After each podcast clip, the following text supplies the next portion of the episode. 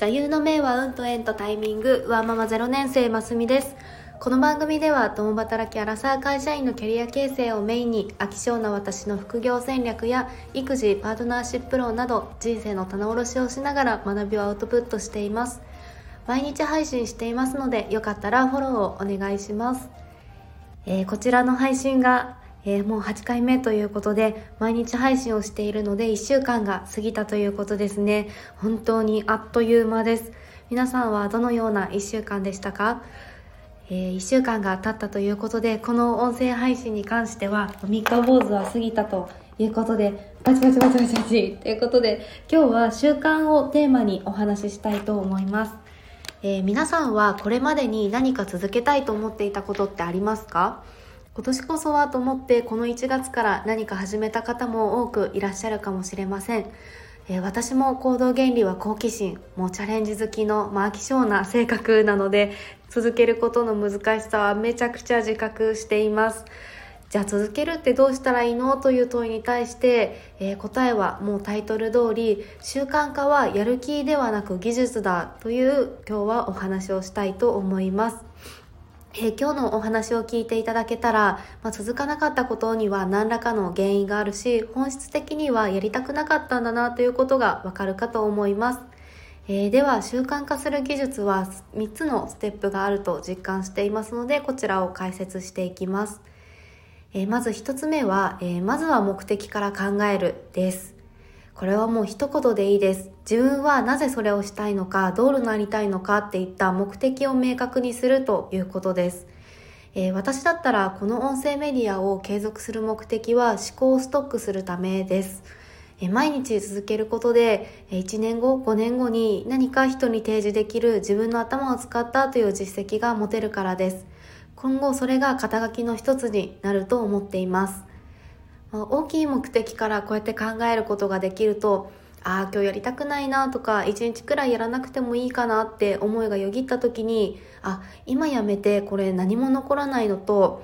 まあ、この最初に考えた目的から考えると、まあ、どちらがいいのかっていう原点に戻れるんですよね。そして自分にとってやった方がいいなっていうふうに考えることができたらそこはもうやろうっていうふうに思えると思います。で2つ目はイフゼンルールを決めるということです。こうしたらこうするを決めてしまうということです。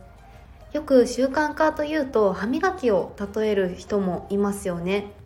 もうそれをやることが当たり前にしようっていうふうに言いますがおすすめなのは歯磨きをやらないと気持ち悪いものとか当たり前っていう歯磨き単体で考えるんではなくて歯磨きをしたら口をゆすぐっていうこのセットで考えることがおすすめです。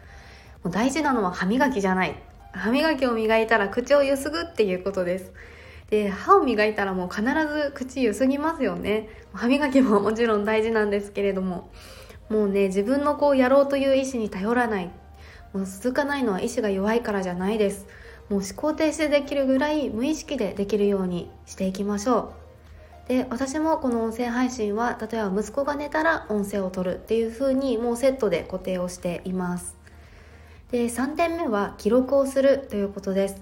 でこの記録をすることが実は一番重要だと思います。もう人は目に見えるような変化がないとやっぱりこれ実感できないからですね。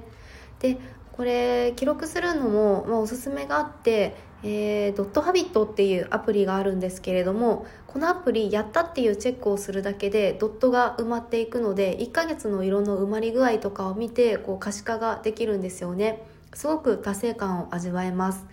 で私自身の性格だと日記に細かく記録するとかはできないので、まあ、こういった、ま、アプリデジタルの力を活用したりとか、まあ、とにかくワンタップでできるとかなるべく労力をかけずに記録することがおすすめです。で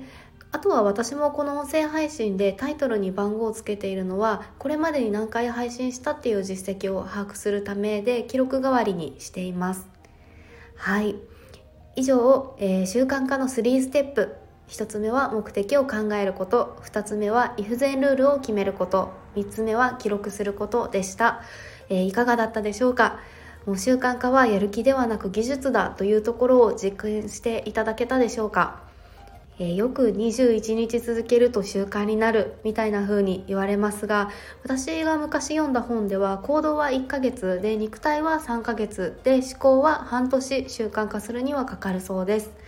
で続けるって本当に難しいと思うんですけれども言い換えればやめないっていうことですよね。でもし1日できなかったら再開すればいいです。でいつからでも再開すればいいですよね。えー、なかなか再開することもできなければ本心ではやりたくないとか面倒くさいって思っているんだっていう事実に気づいてじゃあそれでもやりたいのか？もっとやりたいことが他にあるんじゃないのかっていうこの目的を考えるというところに戻ってみるといいと思います。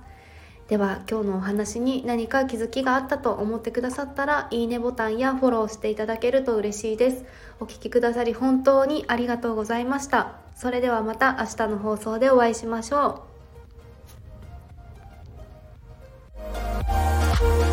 う。